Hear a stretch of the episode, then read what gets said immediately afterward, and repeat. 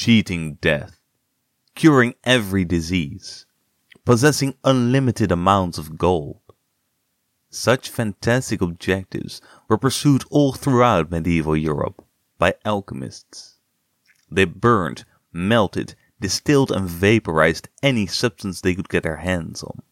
They tirelessly hunted for ancient codified scrolls in an attempt to unlock their hidden formulas. They drank, inhaled and injected their mysterious concoctions. They suffered from lead and mercury poisoning. Their hands trembled as they picked up their flasks, their minds forgetful, anxious and paranoid. Rather than the key to eternal life, they mostly found early graves. In the scientific revolution, this superstitious alchemy died out. Modern, rational chemistry was born. Or so the story goes.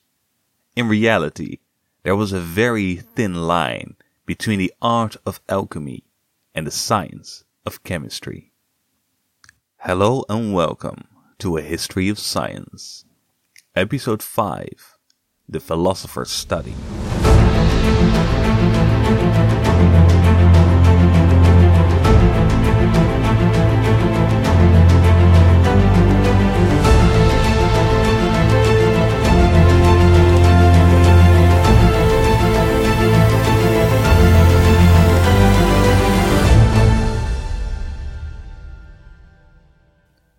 Alchemy is a fine occupation. Not only is it very useful to human need and convenience, it gives birth every day to new and splendid effects. Says Vannoccio Biringuccio, a mining engineer from Siena in 1540. He continues, The art of alchemy is the origin and foundation of many other arts. It should be held in reverence. It should be practiced the practitioner should enjoy that pleasing novelty which it reveals to him in operation. That pleasing novelty is the most direct reward for experimentation. That shiver up your spine as you peek through the microscope or pour a few drops from a pipette into a test tube is one of the cornerstones of science. It satisfies human curiosity long before practical applications of discoveries and any riches that may come with them present themselves. The joy of discovery was an essential ingredient of the scientific revolution. And as we have seen in our episode on Columbus's voyage to America, discovery, strangely enough, had to be discovered itself. In the quote above, some 50 years after Columbus set foot on the new continent, our Italian mining engineer lovingly applies this new concept to alchemy.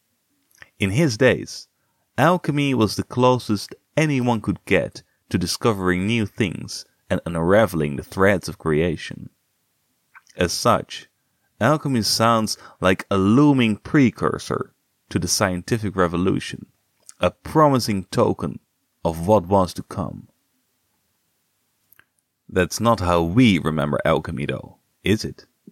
In our collective memory, it is much closer to the image I sketched in the introduction. Crazy sorcerers working in damp basements pursuing their fever dreams of eternal life or unlimited gold. In this episode, we will follow the transformation of medieval alchemy into a modern science. And especially, we'll explore when, how, and why its reputation was utterly destroyed in the process. What exactly alchemy was is difficult to pinpoint. It was as much a craft as it was an art, as much esoteric mysticism as proto science, and as much learning by doing as passing on ancient knowledge.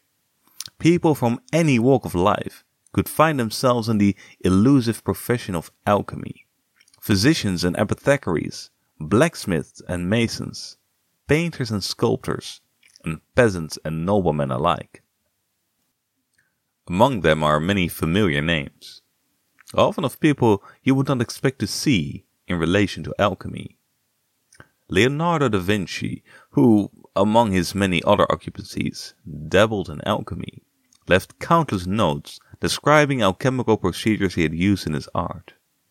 Among these is a recipe for making gold alloys look purer than they really are, an invaluable procedure for a Renaissance artist. Even Isaac Newton, arguably the hero of the scientific revolution, spent decades searching for alchemical texts in a spurious effort to reorganize ancient alchemical wisdom into a coherent collection. Not a story often recounted about the poster boy of modern physics. But alchemical craft was a highly sought after commodity in medieval and early modern Europe. Most alchemists applied their work to solve everyday problems. They extracted medicines from natural ingredients, created copper alloys to create stronger metals, or developed durable paints with brighter colors. Alchemists were commonly employed by kings and noblemen, much like astronomers who predicted their patrons' futures in return for a free hand at their research. Alchemists forged weapons or applied mercurial medicine next to their intellectual pursuits. And it is in these intellectual pursuits that alchemy first crosses the line into esoteric mysticism. The wildly ambitious objectives of alchemy, all curing potions, turning base metal into gold, are often used as examples for medieval backwardness and for the exclusion of alchemy in the realm of the real early sciences. But was alchemy really that irrational? Was there no method to the magic? And are its theories not equally obsolete as those of pre Copernican astronomy or humoral medicine? Let's take a closer look at two of the most mysterious objectives the elixir of life and the philosopher's stone. The elixir of life, also known as aqua vitae or life water, was believed to be a super medicine that could purify impure bodies, thus curing disease and prolonging life. This elixir could be accessed by purifying natural ingredients, usually through distillation. The closer a natural ingredient could be amended to approach its divine perfection, the stronger its qualities would be. It was a theory similar to the one used when distilling alcohol. Distillation of wine, for example, yields hard liquor, which is both purer in alcohol and stronger to the taste. Distilling any medicine, then, should create a purer form that worked better. As nonsensical as searching for this super medicine may sound to us, the methods alchemists employed do share similarities with those of modern chemistry. The process of purifying natural ingredients to find their essence, or as we would say, elements, is still the defining characteristic of modern chemistry. Early 19th century medicines were relatively simple compounds of then recently discovered elements, exactly what 15th century alchemists were trying to achieve with their elixirs of life. So, modern chemistry and medieval alchemy share the assumption that nature can be reduced to its original building blocks. The name alchemists gave to this evasive, perfectly pure ingredient to natural compounds was the quintessence, or fifth essence. Why the fifth? Because it followed after the four basic elements of antiquity that somehow seem to pop up in virtually every episode of this series earth, water, air, and fire. As we have talked about time and again, ancient and medieval philosophers held that everything people, trees, rocks, oceans was made out of these four elements.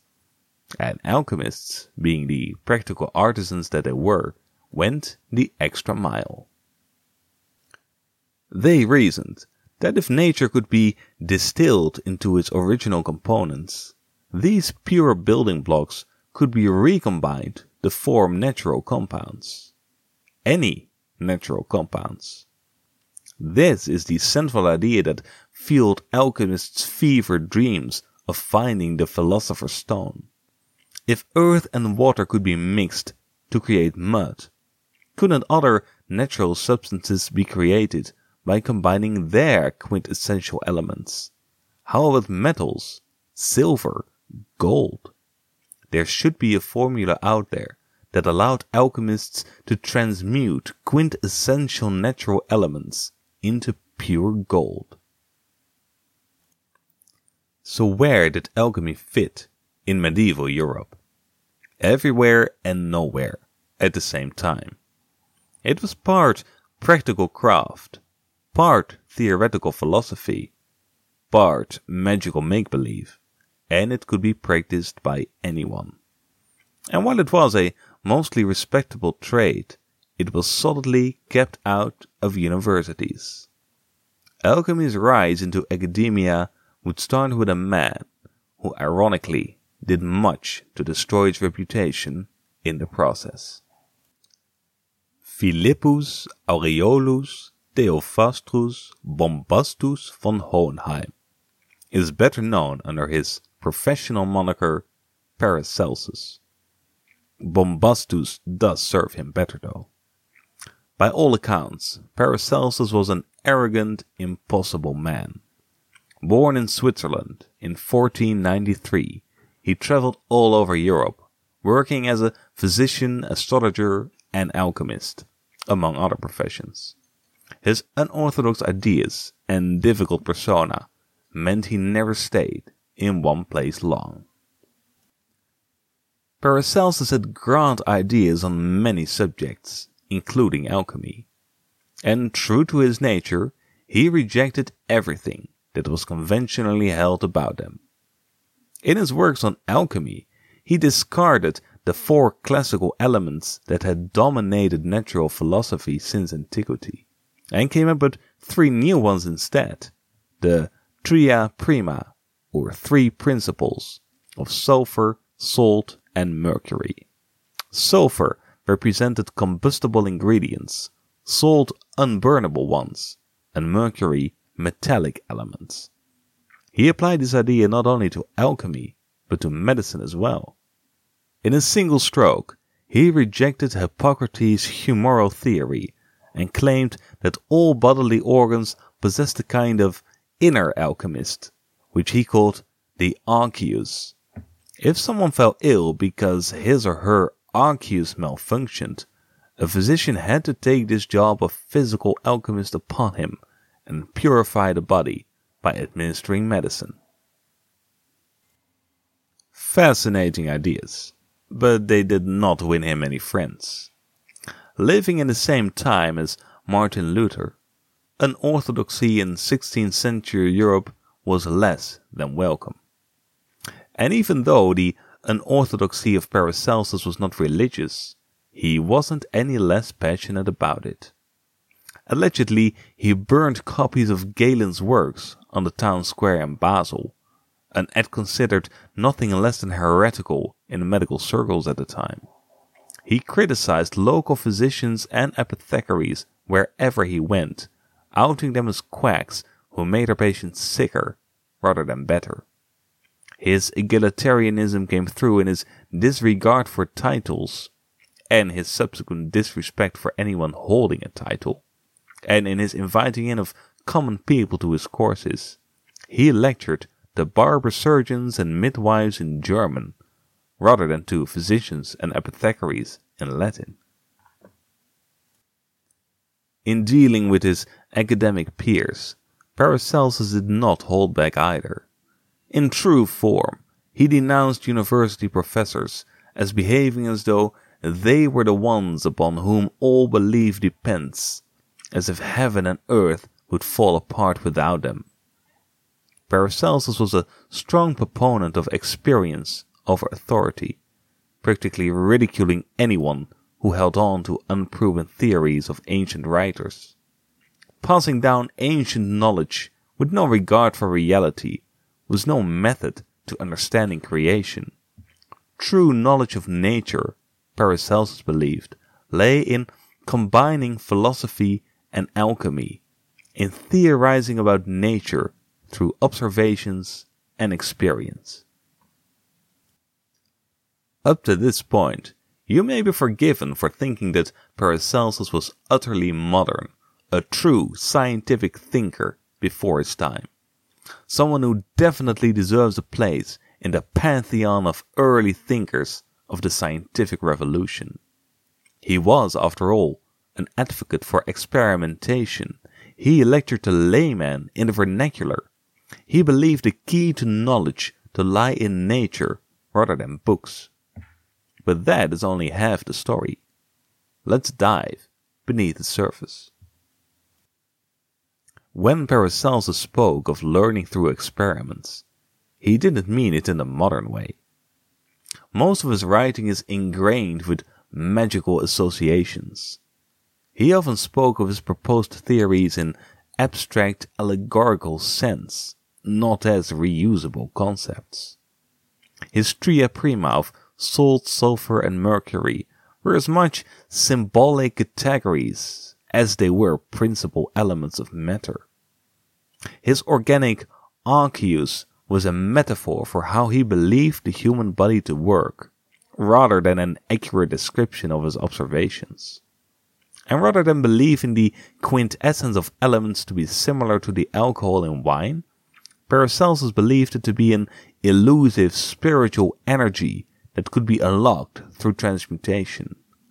In his medical practice, he believed his patients should seek medical redemption. The spiritual vitality of their inner alchemists should be restored, so they could restart performing their function of alchemical purification. That sounds a lot like Paracelsus found a recipe to magical mushrooms rather than gold, doesn't it? From an academic point of view, he certainly did not adhere to an early modern mechanical philosophy. Paracelsus believed the alchemist to be a vital component of the process itself. Knowledge of creation was attained through an evasive mix of perspiration and divine inspiration. Even though he held that the world was made up of smaller particles, he did by no means believe that these were simply physical building blocks. He never implied that anyone following an alchemical recipe could turn base metal into gold. In spite of his alternative ideas, or perhaps because of them, Paracelsus acquired a modest following. For the next century, Paracelsian alchemy and medicine would be considered interesting albeit unorthodox perspectives.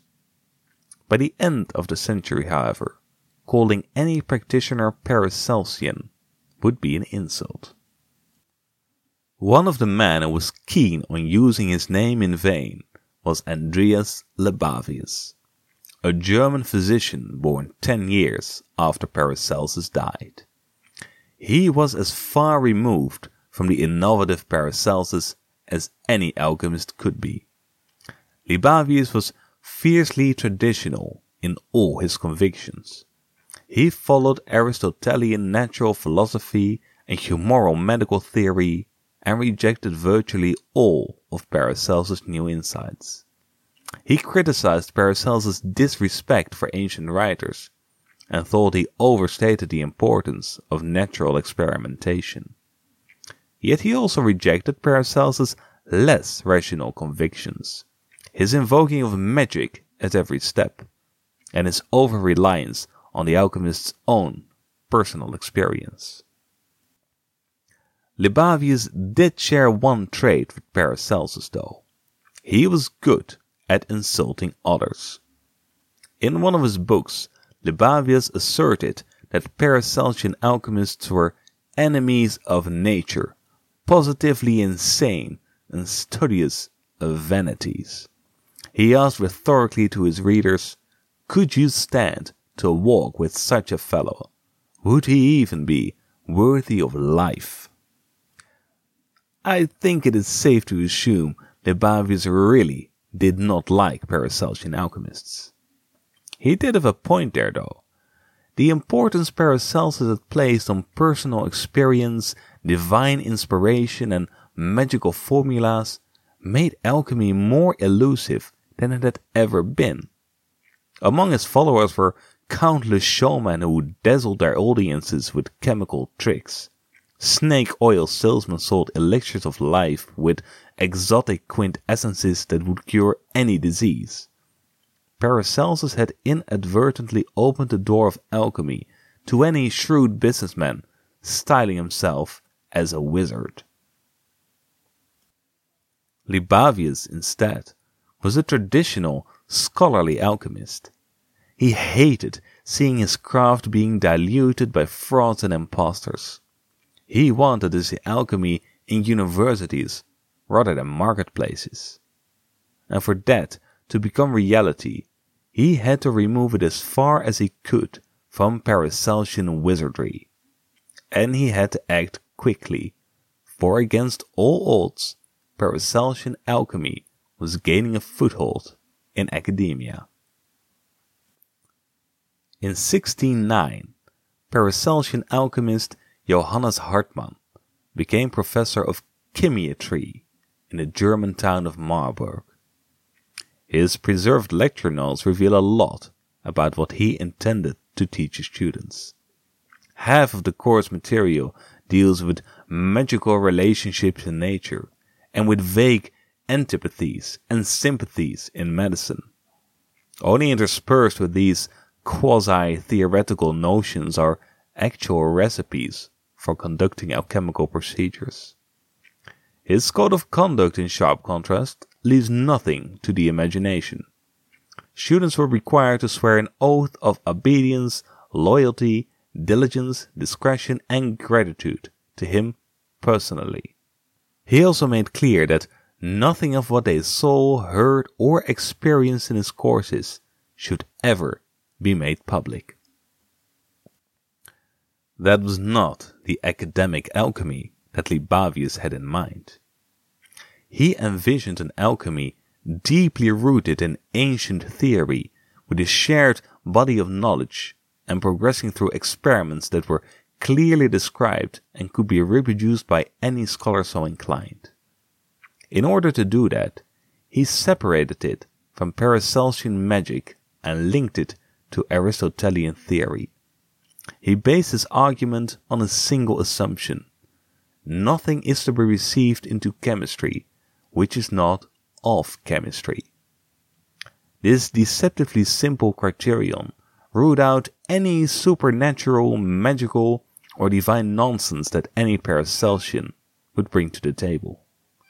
With this philosophical view of alchemy, he convinced Professor Zacharias Brendel of the University of Jena to accept chemistry as an academic field in its own right. Would you not, he asked the elegant professor, like to do for alchemy what Tycho Brahe did for astronomy? Professor Brendel certainly felt like following in the footsteps of the man who drew astronomy into the realm of science. During the remainder of the 17th century, alchemy would increasingly be taken seriously in academic circles and accepted as a subject worthy of study in its own right. All throughout Europe, famous scholars took up the subject from within the confines of academia. Robert Boyle in England, Antoine Lavoisier in France, Herman Boerhaave in the Netherlands. They no longer called it alchemy, though. As part of the demystification process, it had been rebranded as chemistry. So there we have it. The story of how the respectable art of alchemy fell into disrepute and was adopted into academia under the moniker chemistry. A rather arbitrary name change and one that doesn't do justice to the knowledge and discoveries that alchemy produced. An unprecedented name change too. Astronomy was called astronomy when scholars believed the world to be the center of the universe. Medicine was called medicine when physicians tried to cure patients by bleeding them dry. Alchemy, as we have seen, was certainly not beyond redemption. None of the people we discussed in this episode held scientific views that still hold up today, but all of them advanced knowledge from their own perspectives. Regardless of his magical views, Paracelsus stressed the importance of experimentation that would be essential to the scientific revolution. Andreas Libavius, while being an advocate for authority over experience, did emphasize the importance of sharing knowledge. Alchemists really do deserve that place in the pantheon of science. The artificial dichotomy between alchemy and chemistry is perhaps best exemplified by the question of who the first chemist was.